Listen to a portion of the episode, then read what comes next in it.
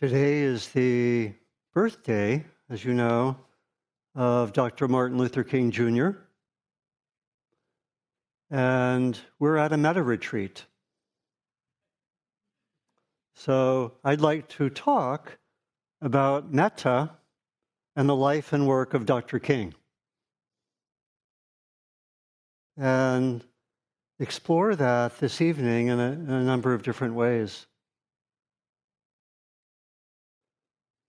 Maybe I should start just by giving a little bit of a personal background in relationship to uh, Dr. King.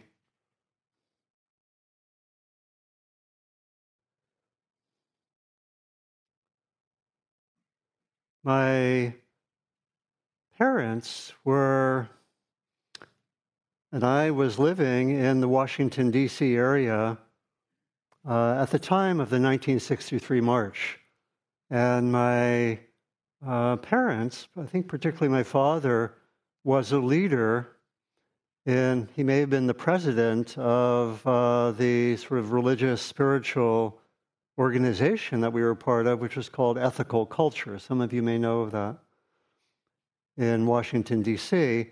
And so my parents were invited to be at the front of the march along with other religious leaders in the 1963 march in Washington. And uh, they actually were able to, I think, both be at the beginning of that march and I think be 10 feet away from Dr. King when he gave his I Have a Dream speech. I was a kid and they invited me to come along. They gave me the choice, and I and my brother wanted to play. Probably baseball or something. And so I missed a certain moment of history.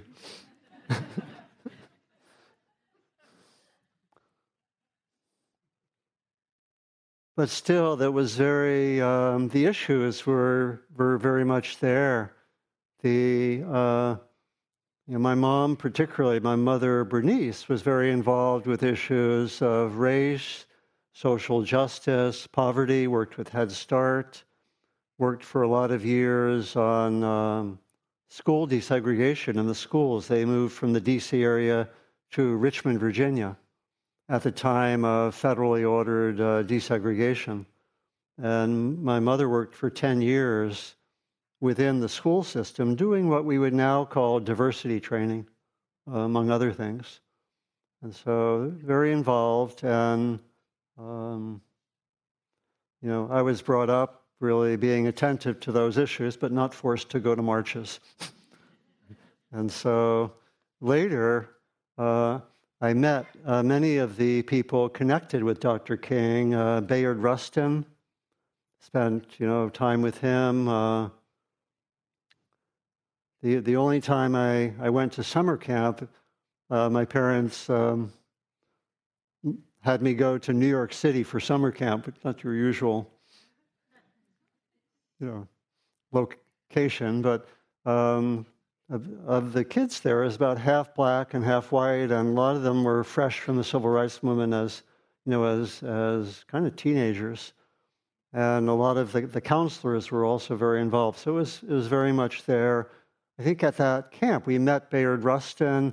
Later, I, I studied some with uh, James Lawson, who probably had the most disciplined use of nonviolence in the civil rights movement, and met others who were involved, like George Lakey. So it's been a, a big influence on me, and I've been um, very interested, particularly in the connection of Dharma practice and teachings, and the teachings of Dr. King, Gandhi, um, traditions of nonviolence. And some of you know I have taught some at Spirit Rock, particularly with my colleague Kazu Haga, who uh, some of you may know, who wrote a very, uh, very good book on, on nonviolence called uh, Healing Resistance.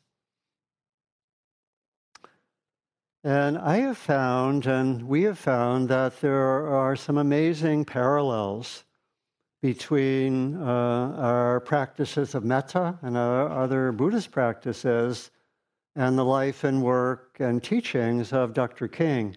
And so I want to explore those in, in a few ways. And I'm realizing that this is the second uh, metta retreat in a row where we've explored these themes. Last year, uh, my colleague, our colleague, Kaira Jewel Lingo, was part of the team, and she brought her father in by Zoom, uh, Al Lingo, who had been on the staff with Dr. King with the Southern Christian Leadership Conference in the 1960s for, I think, four years. And so he worked every day with Dr. King, and he um, gave some of his recollections, and Kaira Jewel made the connections with uh, Dharma practice. So I want to do that uh, tonight in three main ways. And I want also to um, bring in some of the actual words via recordings from Dr. King. So, the three ways I want to bring the, this in are first to speak about the connection between our metta practice and the way that for King, love in the Christian context was at the center of everything. So, very close connections between what we call metta and what we call love. Some teachers use the terms interchangeably. So I want to I want to look at that. Uh, secondly, I want to explore the core uh, wisdom teachings and show how there are very powerful parallels between the teachings about dukkha and the end of dukkha from the Buddha and the teachings that we have from Dr. King, particularly about the nature of nonviolence. Essentially, that we learn to increasingly to live and act from love and non-reactivity in our lives. And there are differences that also, of course, between the approaches that, that, I'll, that I'll bring out. And then thirdly, I want to come back to look at the other qualities of the awakened heart. We've looked at compassion and uh, mudita, or sympathetic or appreciative joy, and equanimity. I want to look to how those appear in the life and work of Dr. King, and also bring in a few other qualities, particularly uh, empathy and forgiveness, which are part of that extended sort of family of heart practices. You know, with traditional Buddhist practice, there's more emphasis on uh, the inner practice and inner transformation. There's a strong ethical component of non harming. We could call that non-violence with Buddhist practice but there's not really, per se, a concept of justice in, the same, in anything like the same way we have it in Western tradition.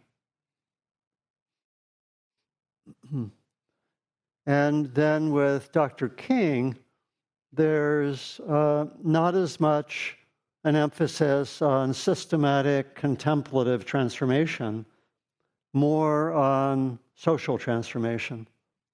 And what I'll suggest is that this all points to a natural integration of the two, right? Which is actually, in my view, what's deeply needed at this time, right? So that'll be also pointing to that, to that possible integration.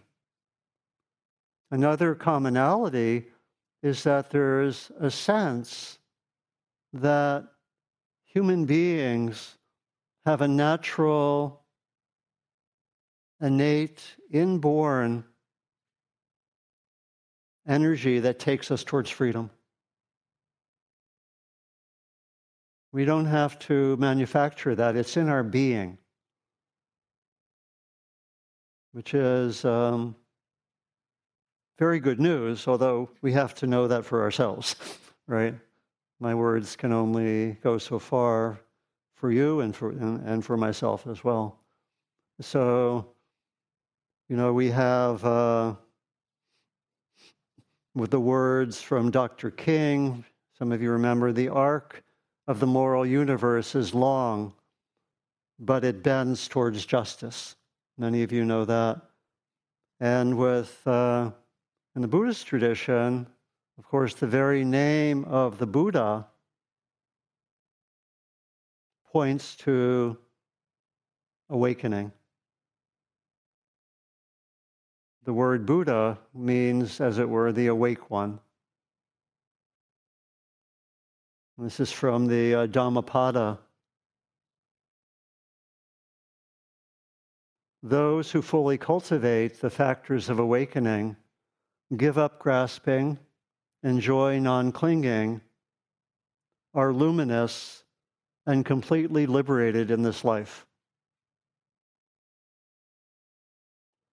And then uh, from Ajahn Chah, from the Thai forest tradition, who I was also privileged to spend time with, the teacher of Jack Kornfield and uh, Kittisaro and Thanissaro, uh, other teachers as well. And this is how he said it with, with a, his usual uh, humor. We are practicing to reach the mind the old mind. This original mind is unconditioned, it is unwavering, it is tranquil. Practice really means searching to find our way back to the original state, the old thing. it is finding our, our old home, the original mind that does not waver and change following various phenomena, by nature perfectly peaceful it is something that is already within us.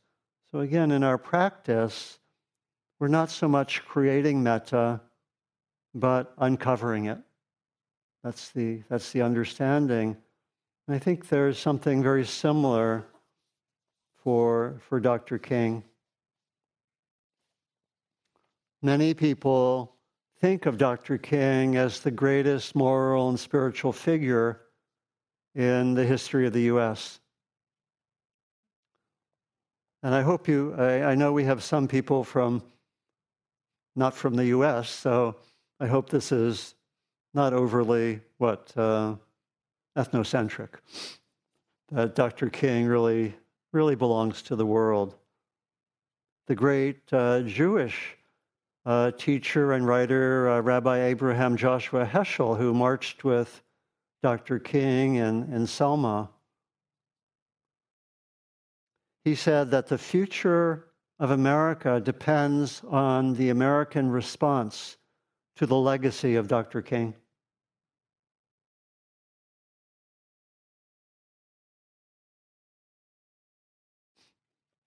So I'll bring us into some familiarity now with Dr. King by playing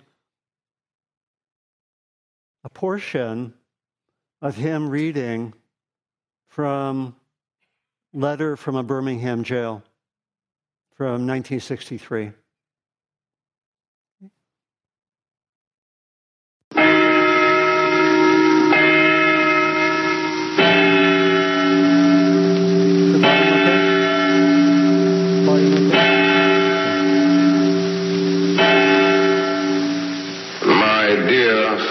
Clergyman. While confined here in the Birmingham City Jail, I came across your recent statement calling my present activities unwise and untimely.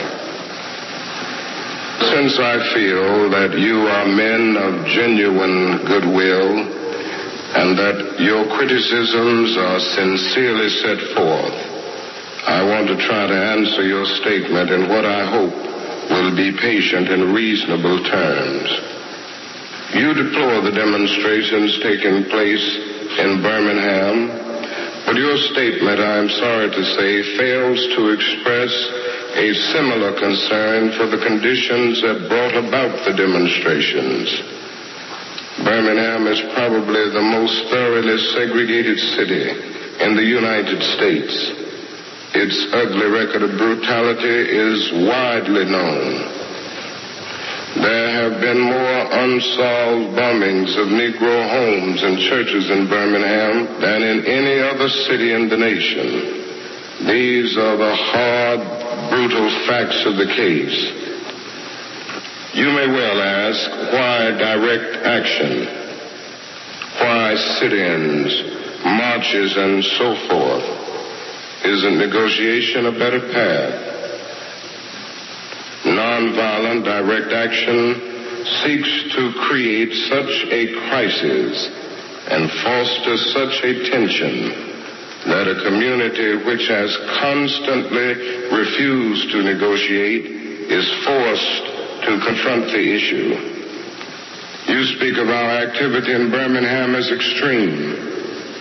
Was not Jesus an extremist for love? Love your enemies, bless them that curse you, do good to them that hate you, and pray for them which despitefully use you and persecute you. Will we be extremists for the preservation of injustice or for the extension of justice? When you have seen vicious mobs lynch your mothers and fathers at will and drown your sisters and brothers at whim, when you have seen hate-filled policemen curse, kick, and even kill your black brothers and sisters, when you see the vast majority of your 20 million Negro brothers smothering in an airtight cage of poverty in the midst of an affluent society, when you suddenly find your tongue twisted and your speech stammering, as you seek to explain to your six-year-old daughter why she can't go to the public amusement park and see her developing an unconscious bitterness toward white people. When you have to concoct an answer for a five-year-old son who is asking, Daddy, why do white people treat colored people so mean? When you are humiliated day in and day out by nagging signs reading white in color. And your first name becomes nigger. Your middle name becomes boy, however old you are. And your last name becomes John. And your wife and mother are never given the respected title Mrs. And you are hired by day and haunted by night by the fact that you are Negro living constantly at tiptoe stands, never quite knowing what to expect next, and are plagued with inner fears and outer resentments. When you are forever fighting a degrading and degenerating sense of nobodiness, then you will understand why we find it difficult to wait. You assert that our actions even though peaceful, must be condemned because they precipitate violence. Isn't this like condemning Jesus because his unique God consciousness and never ceasing devotion to God's will precipitated the evil act of crucifixion? I have no despair about the future. I have no fear about the outcome of our struggle in Birmingham, even if our motives are at present misunderstood. We will reach the goal of freedom in Birmingham and all over the nation because the goal of America is freedom. We will win our freedom because the sacred heritage of our nation and the eternal will of the Almighty God are embodied in our echoing demands.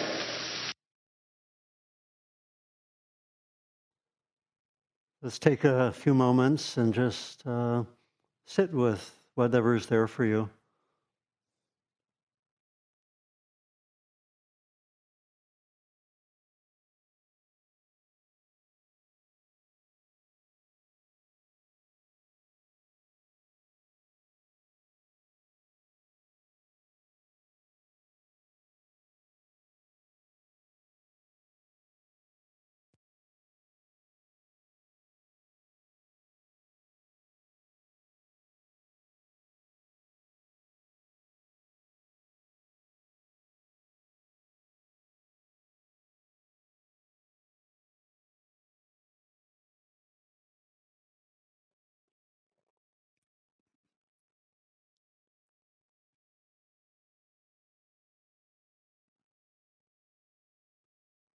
So, the first area that I want to explore in more depth is the connection between our metta practice and the centrality of developing and acting out of love for Dr. King.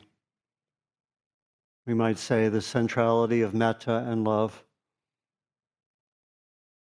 in all parts of life, including as a way to meet uh, difficulties or um, to meet even hatred and injustice. Some of you know from the Dhammapada uh, this line hatred never ends through hatred. By love, that's the translation, literally non hatred.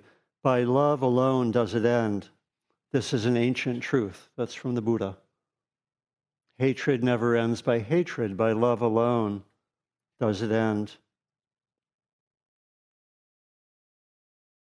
And from Dr. King's, this is relevant for our, our, our day with a difficult one. we thought some of the practice with a difficult person was challenging. Well, Dr. King had a few difficult people. so, this is what he says, though, really, again, based in uh, the teachings of Jesus and the, you know, the teachings about relating to so called enemies in a different way. By the way, uh, I don't think we said this in the hall, but the term difficult person in metta practice is not a literal translation of what we find in the uh, Pali or what we find in the uh, text about metta. Um, the actual term is the enemy. But, but uh, in, the, in the West, that has connotations almost like being uh, a military opponent or something. But it, I think uh, and I were talking, but I think in the uh, context of what's now India, one might have a so called enemy, and that would be the translation, but it would be more like the person in one's neighborhood who's kind of a nemesis. But it's, it's not someone one wants to hurt or kill, but it's someone, you know, any, anyone have at work someone who always seems to be on the opposite side from your good plans? Anyone have someone like that?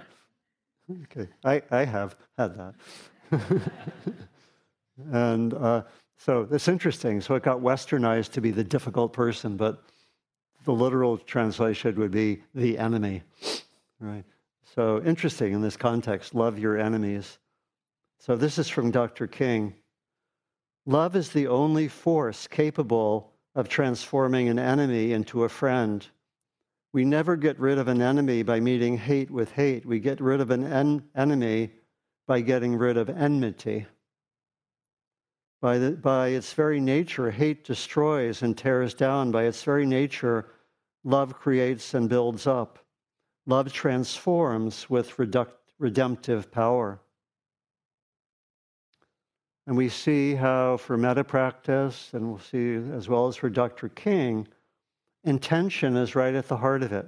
You know, our practice with metta is continually inclining towards metta as best we can, for most of us using phrases which we, by our best sense, are evocative of the kind heart, tend to evoke the kind heart. And we continually just come back to the intention, whatever is happening. That's what metta practice is about. It's not about saying, I will produce metta, metta better be there. It's about inclining, and then we see what happens, right? That's our practice, whether here or in our everyday lives. And intention, also very crucial for Dr. King. He said, I say to you, I have decided to stick to love. Hate is too great a burden to bear. I have decided to love. And in our practice, as we'll see um, in a little more depth tomorrow morning, the intention is to bring metta to all beings. We did that in a way with the radiating metta. But that's the aim of the practice, right? You can remember the, you know, the passages, whatever living beings there may be, whether they are weak or strong, omitting none. You can, we can chant it together. The seen and the unseen, those living near and far away, those born and to be born, may all beings be at ease. Right? The horizon is all beings. We train to get there, right? We train to get there. And again, very, very parallel. Dr. King really uh, speaks about the, the basis for this. The basis for it is really acknowledging that all, in, in our metta practice, that all beings are, you know, basically, what can I say, worthy of metta, that they are, um, you know, we all have what in later Buddhist tradition became uh, named as the Buddha nature. We all have the potential for awakening. We all have, you know, as it were, a, a sacred essence in our being. And again, uh, we come to know that more and more in our in our practice. King said something very similar. He said, There is within human nature an amazing potential for goodness. And his horizon, the aim of all of his work, of course, was to bring about justice in all sorts of ways. But the ultimate aim was for him something that he called the beloved community with all beings the horizon of his efforts was to create the possibility of the beloved community. He said it in this way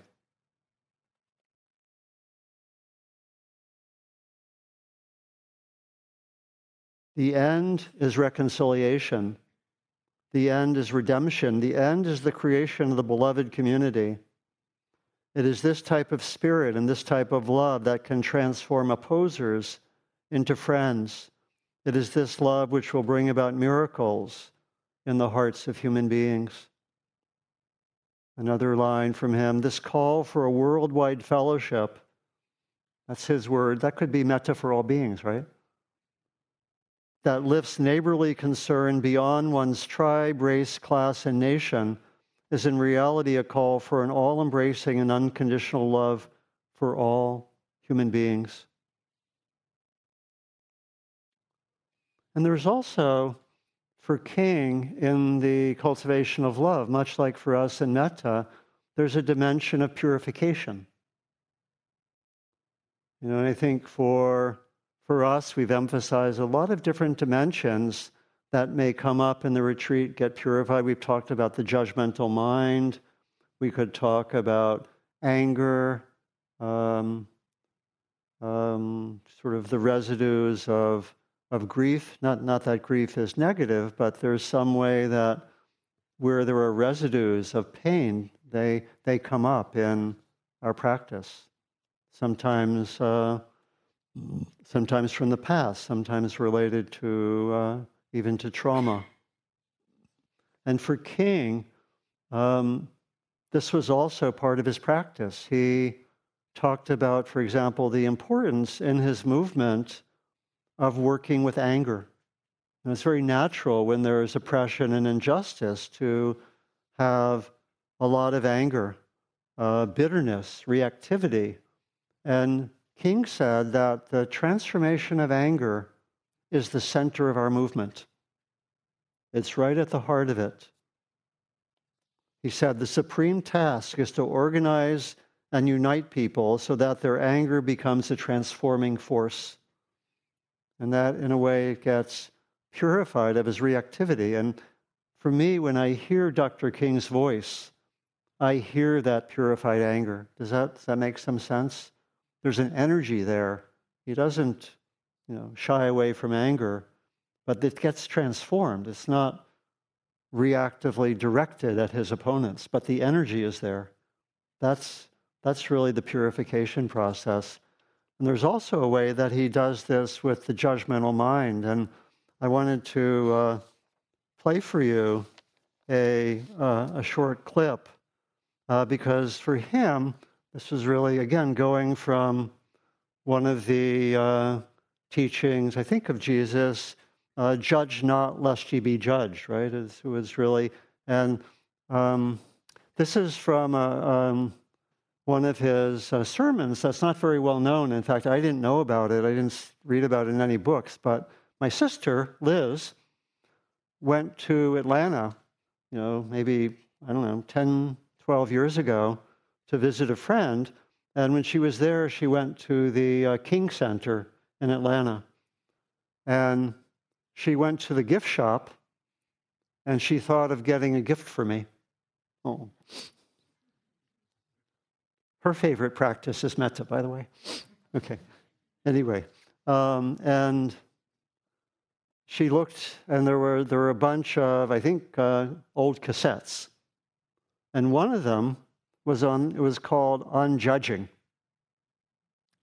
and she knew that I'd been teaching at that time for some time on transforming the judgmental mind. So she brought it home as a gift.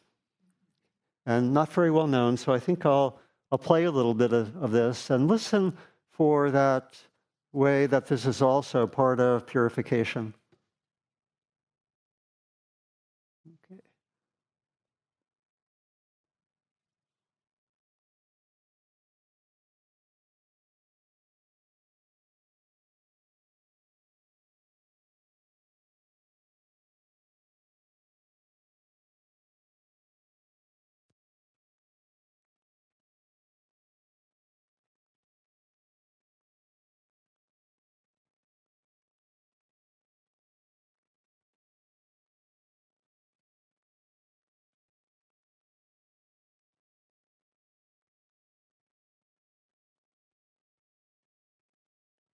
Cleveland to start our movement, which we're going to get started next week.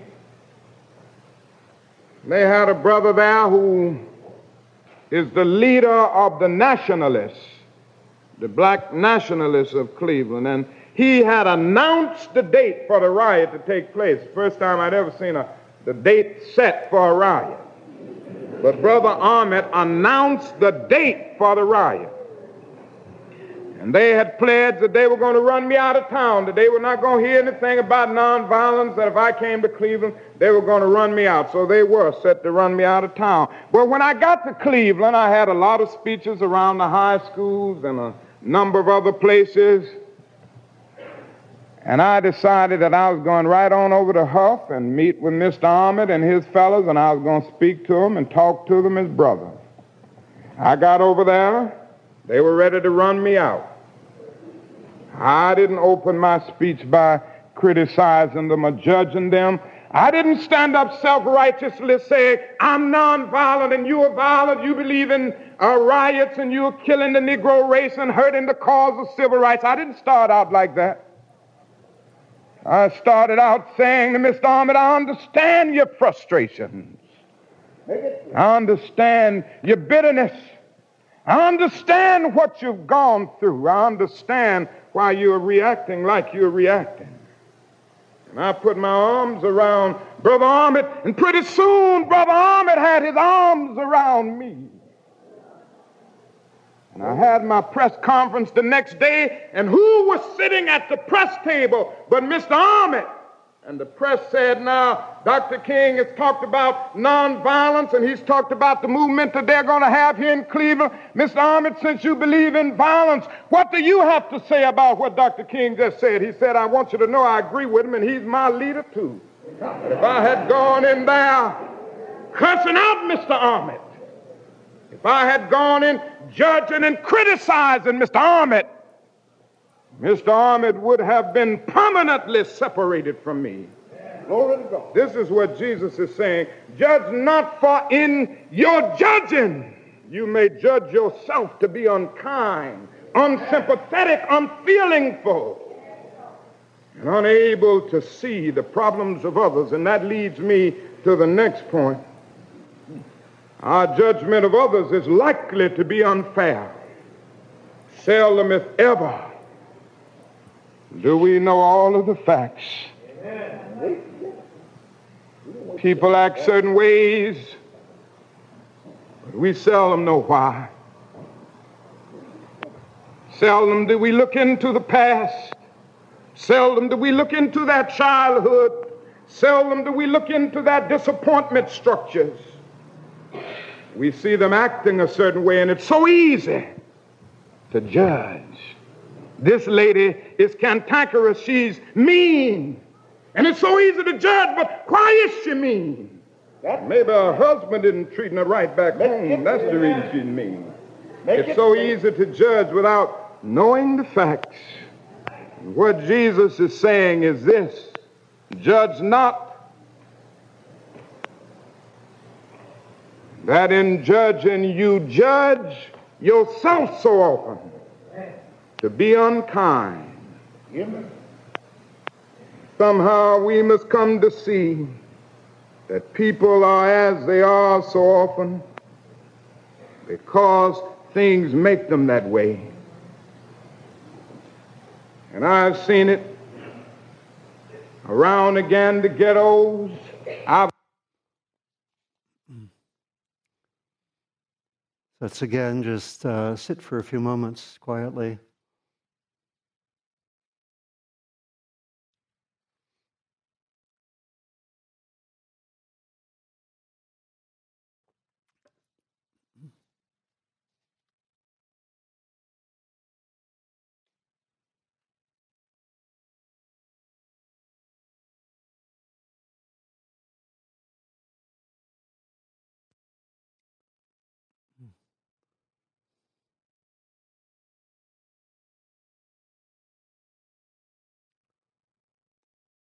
The second area I want to explore in a little bit of depth is the, uh, the parallel between the core Buddhist wisdom teachings and what we find with Dr. King in terms of the understanding of nonviolence. When we look to probably what's the most central teaching for the Buddha It's about what he calls dukkha and the end of dukkha. It's related to the Four Noble Truths. He uses that language, and dukkha is often translated as suffering, and it's one of the connotations of dukkha in the text, but it, um, unless we give a very precise definition of suffering, as meaning something like resistance and reactivity, if we simply talk about it as what's difficult or painful, that doesn't particularly end as a human being. We still have painful experiences and difficult experiences. So there's, there's um, a particular teaching which I think brings out what I think is the meaning of dukkha that helps us make sense of what the end of dukkha is. And I'm going to give that interpretation and talk about that central meaning of dukkha as reactivity, as the habitual pushing away, habitually, compulsively pushing away, as in the judgmental mind or other things, or grasping on to something. And that, I think, is what is right, the transformation of that's right at the center of our practice. One of the teachings which brings this out really clearly is the teaching called the teaching of the two arrows, which, if anyone has been around me, you've heard this a lot because it's very central. I'll be very brief with it, but it gets at this core understanding of what our practice is about. It's not about ending painful experiences, those continue at times. It's about being skillful with painful experiences, and particularly, particular learning to be increasingly non reactive. And we've looked at that some in terms, particularly of equanimity. Teaching the two arrows goes like this Buddha was hanging out, and as would as hap- would happen sometimes, he would ask a question. He asked his group of practitioners, everyone at times experiences pain. How does a non practitioner differ from a skilled practitioner? They didn't answer, and so he answered his own question, which, which often happened. and he, he said, At times, we have painful experiences. This is like being shot by an arrow. And he called that the first arrow. In that, both the practitioner and the non practitioner are the same. Everyone at times has difficult, painful experiences related to the body, related to our emotions, interpersonal, injustice, etc. Each of us sometimes are shot by the first arrow. No difference between a non practitioner and a skilled practitioner. What's the difference? The non practitioner, because of that painful experience, will tend to shoot a second arrow. We would say that that person shoots that arrow at oneself or others, right? And, and so I have. Uh, pain in my body, I may tense around it. That's shooting the second arrow.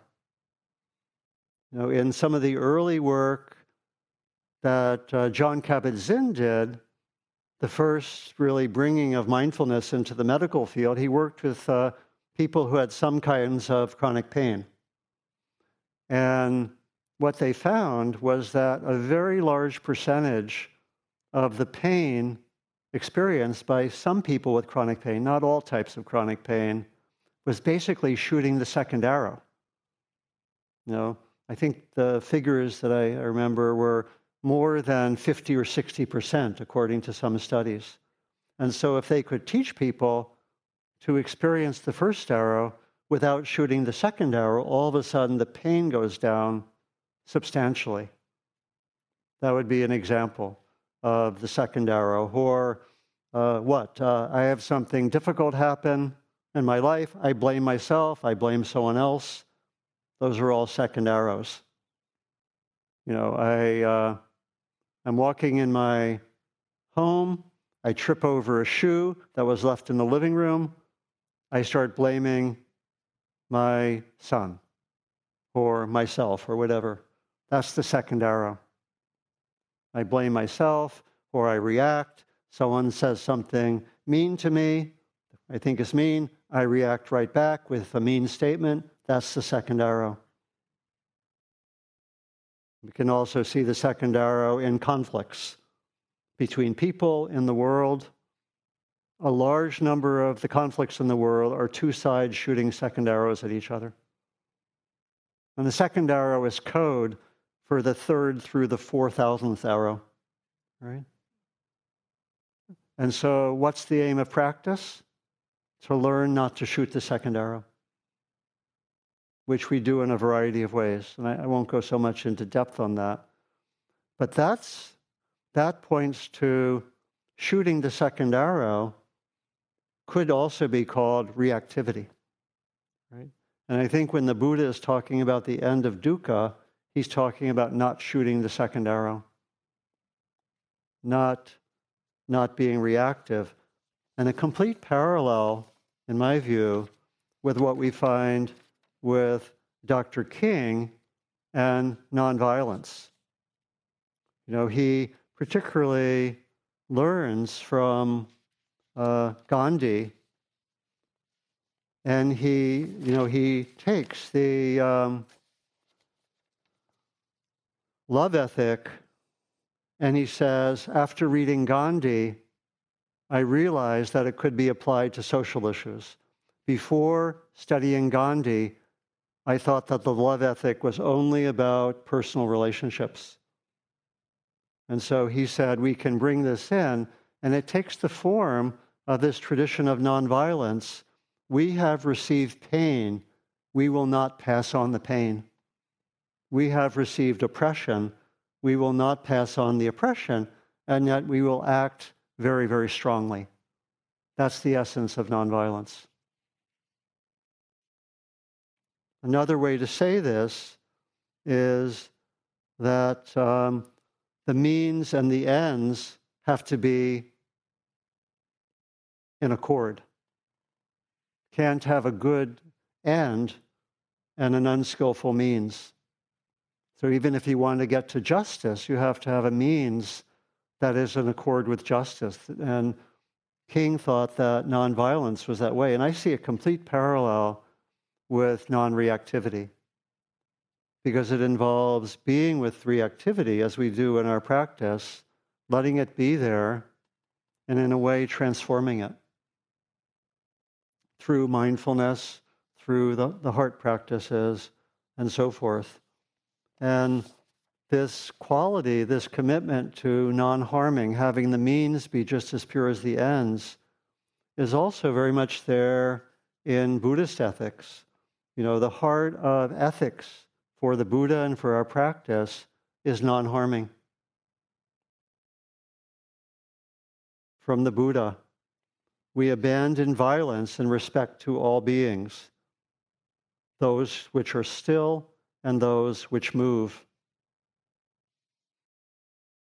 Let one not destroy life, nor cause others to destroy life, nor approve of others' killing. That's from the Buddha.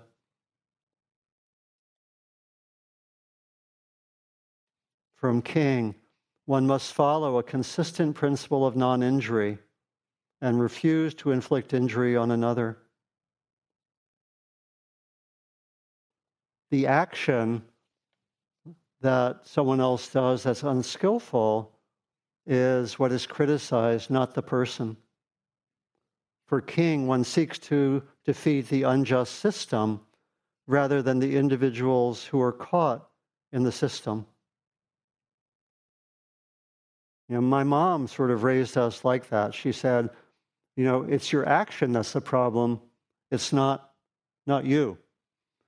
And I remember hearing a story that uh, when my brother was five years old, my mom talked to him and said, "You just did something." I think he was teasing another kid, and you know, and he said, "What you did um, um, um, is hurtful to the other." And um, how did she say it? Um, I love you very much, but I don't like what you did.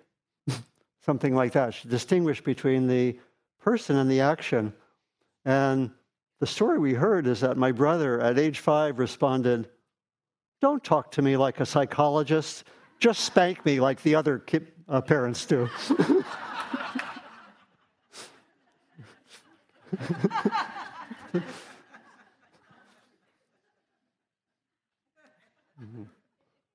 Some of you know uh, Cornel West, the writer and activist, says justice is the public face of love. That's getting really at the same thing.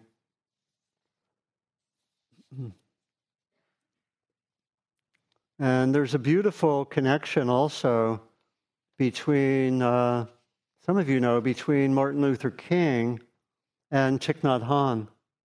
And I brought the photo of them together. They met in 1967, and Dr. King nominated uh, Thich Nhat Hanh for the Nobel Peace Prize. And there's that's in their connection, and then we can read Thich Nhat Hanh talking about nonviolence in a way very similar, but a way that integrates really our practice of metta, practice of non-reactivity with nonviolence. I'll just uh, just say um, one um, teaching from Thich Nhat Hanh nonviolent action, born of the awareness of suffering and nurtured by love, is the most effective way to confront adversity.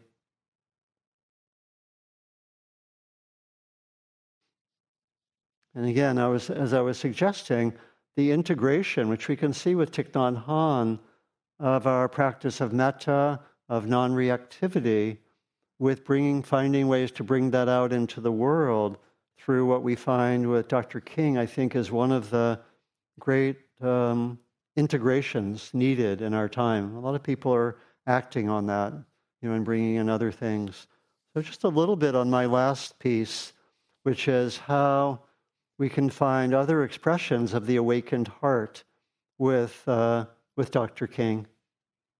And we can find the Brahmavihara as well as some of the other heart qualities.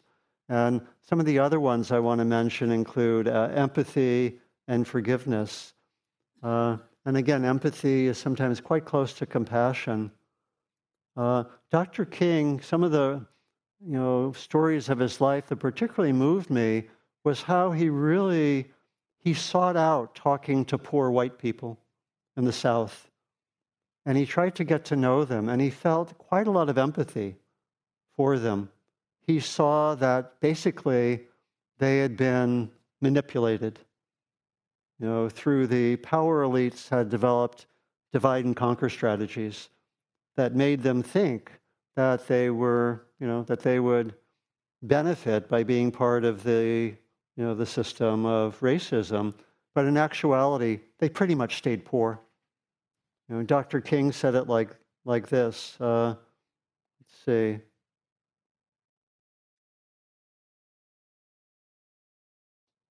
He spoke of talking to uh, the white jailers, people who worked in the jail, for example, in Birmingham.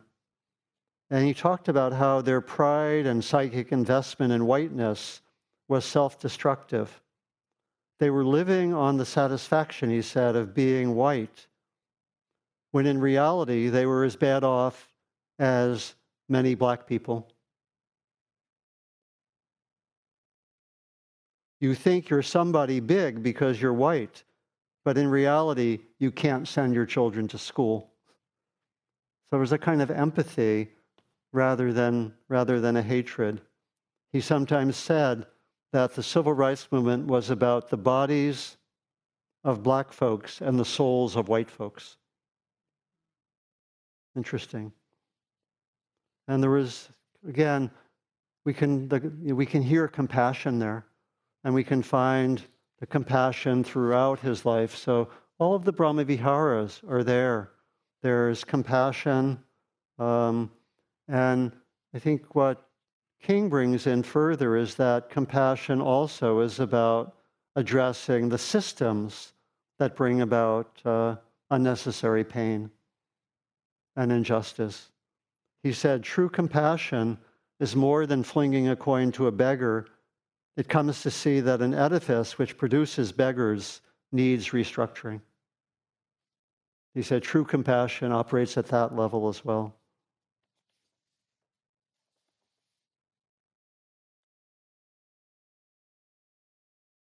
And I think that what we have with King, you could hear it and maybe in the voice, is something like what Beth talked about a kind of fierce compassion, right?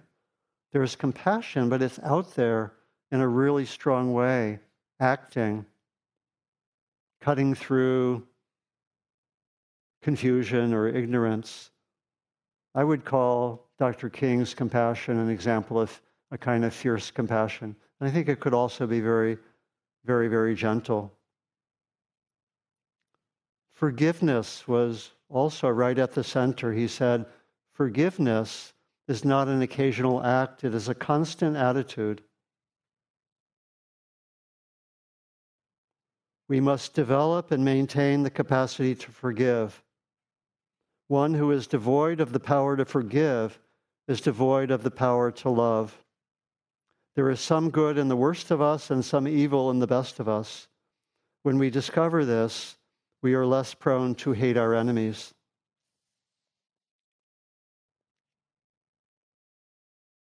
When we forgive, the evil deed is no longer a mental block impeding a new relationship.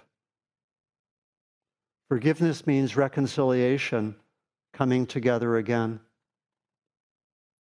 And then the joy we looked at this afternoon, I think, you know, in the midst of being with so much injustice, being active, joy was very much present. I think it's present in the songs of the civil rights movement. and a lot of what goes on in, in the churches, uh, the, the prayer, and so forth. So I think we find that joy also suffuses all of what we're talking about. And I think I'll close just by talking a little bit about equanimity and then play a, brief selection. Maybe we could already hear equanimity in King's voice and in his actions. I think equanimity is a very deep and powerful part of his life. Not that he didn't have difficult times.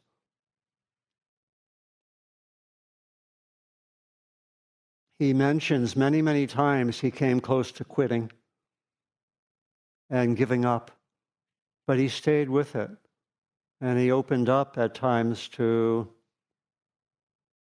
being with the fear or the confusion over and over again, which is how equanimity develops by experiences of non equanimity.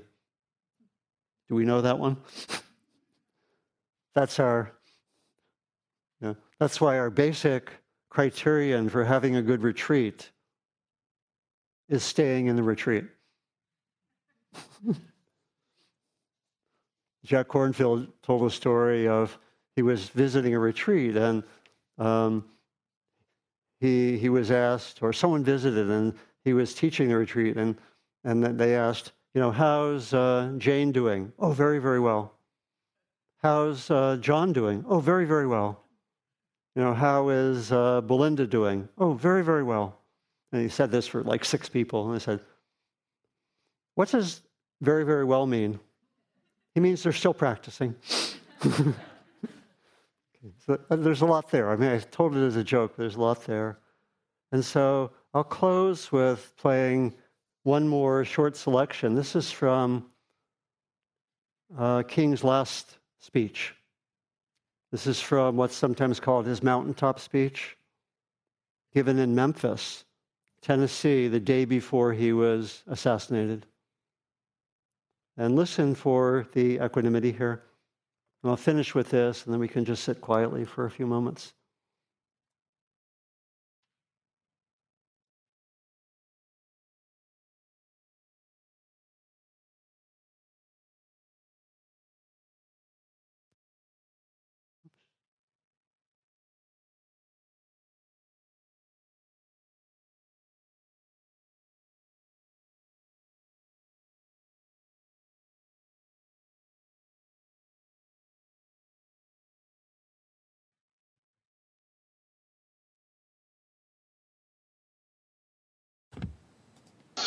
Say to America is be true to what you said on paper.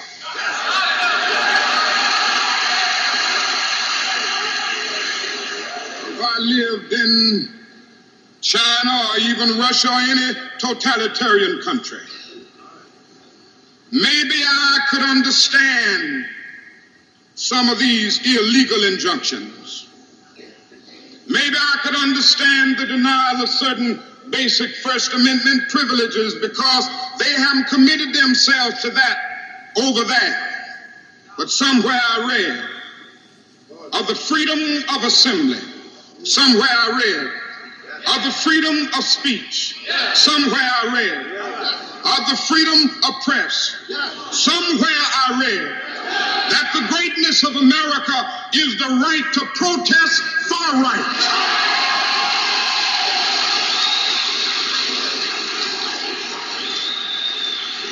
And so, just as I say, we aren't going to let any dogs or water hoses turn us around, we aren't going to let any injunction turn us around.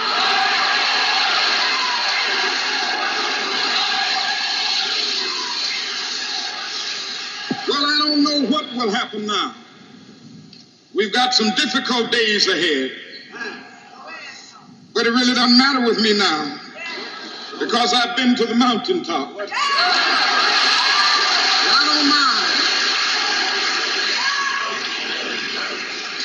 Like anybody, I would like to live a long life. Longevity has its place. But I'm not concerned about that now. I just want to do God's will. And He's allowed me to go up to the mountain. And I've looked over and I've seen the promised land. I may not get there with you, but I want you to know tonight that we as a people will get to the promised land.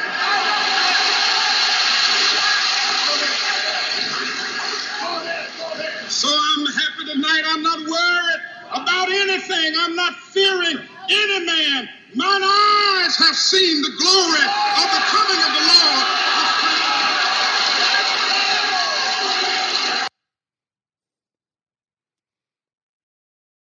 So again, we'll just sit quietly for a few moments.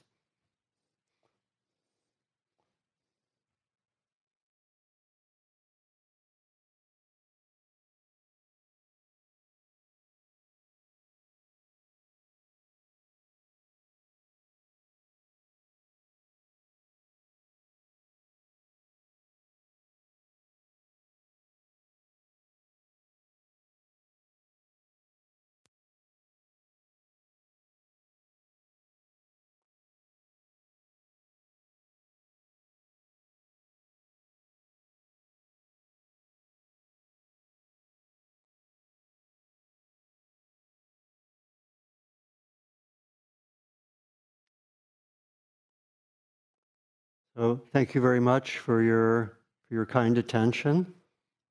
And it was very nice giving a talk with Dr. King having my back, so to speak.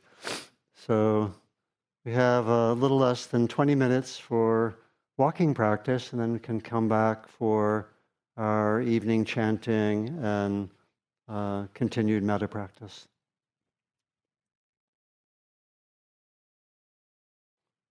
Uh, it's going to take me a little while to take care of things here, so feel free to leave when you need to.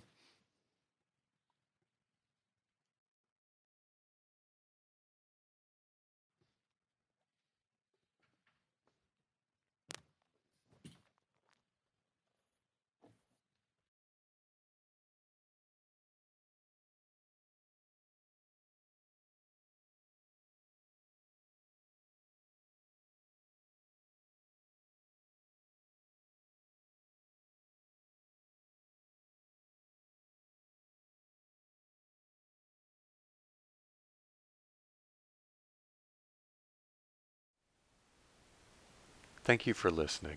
To learn how you can support the teachers and Dharma Seed, please visit dharmaseed.org slash donate.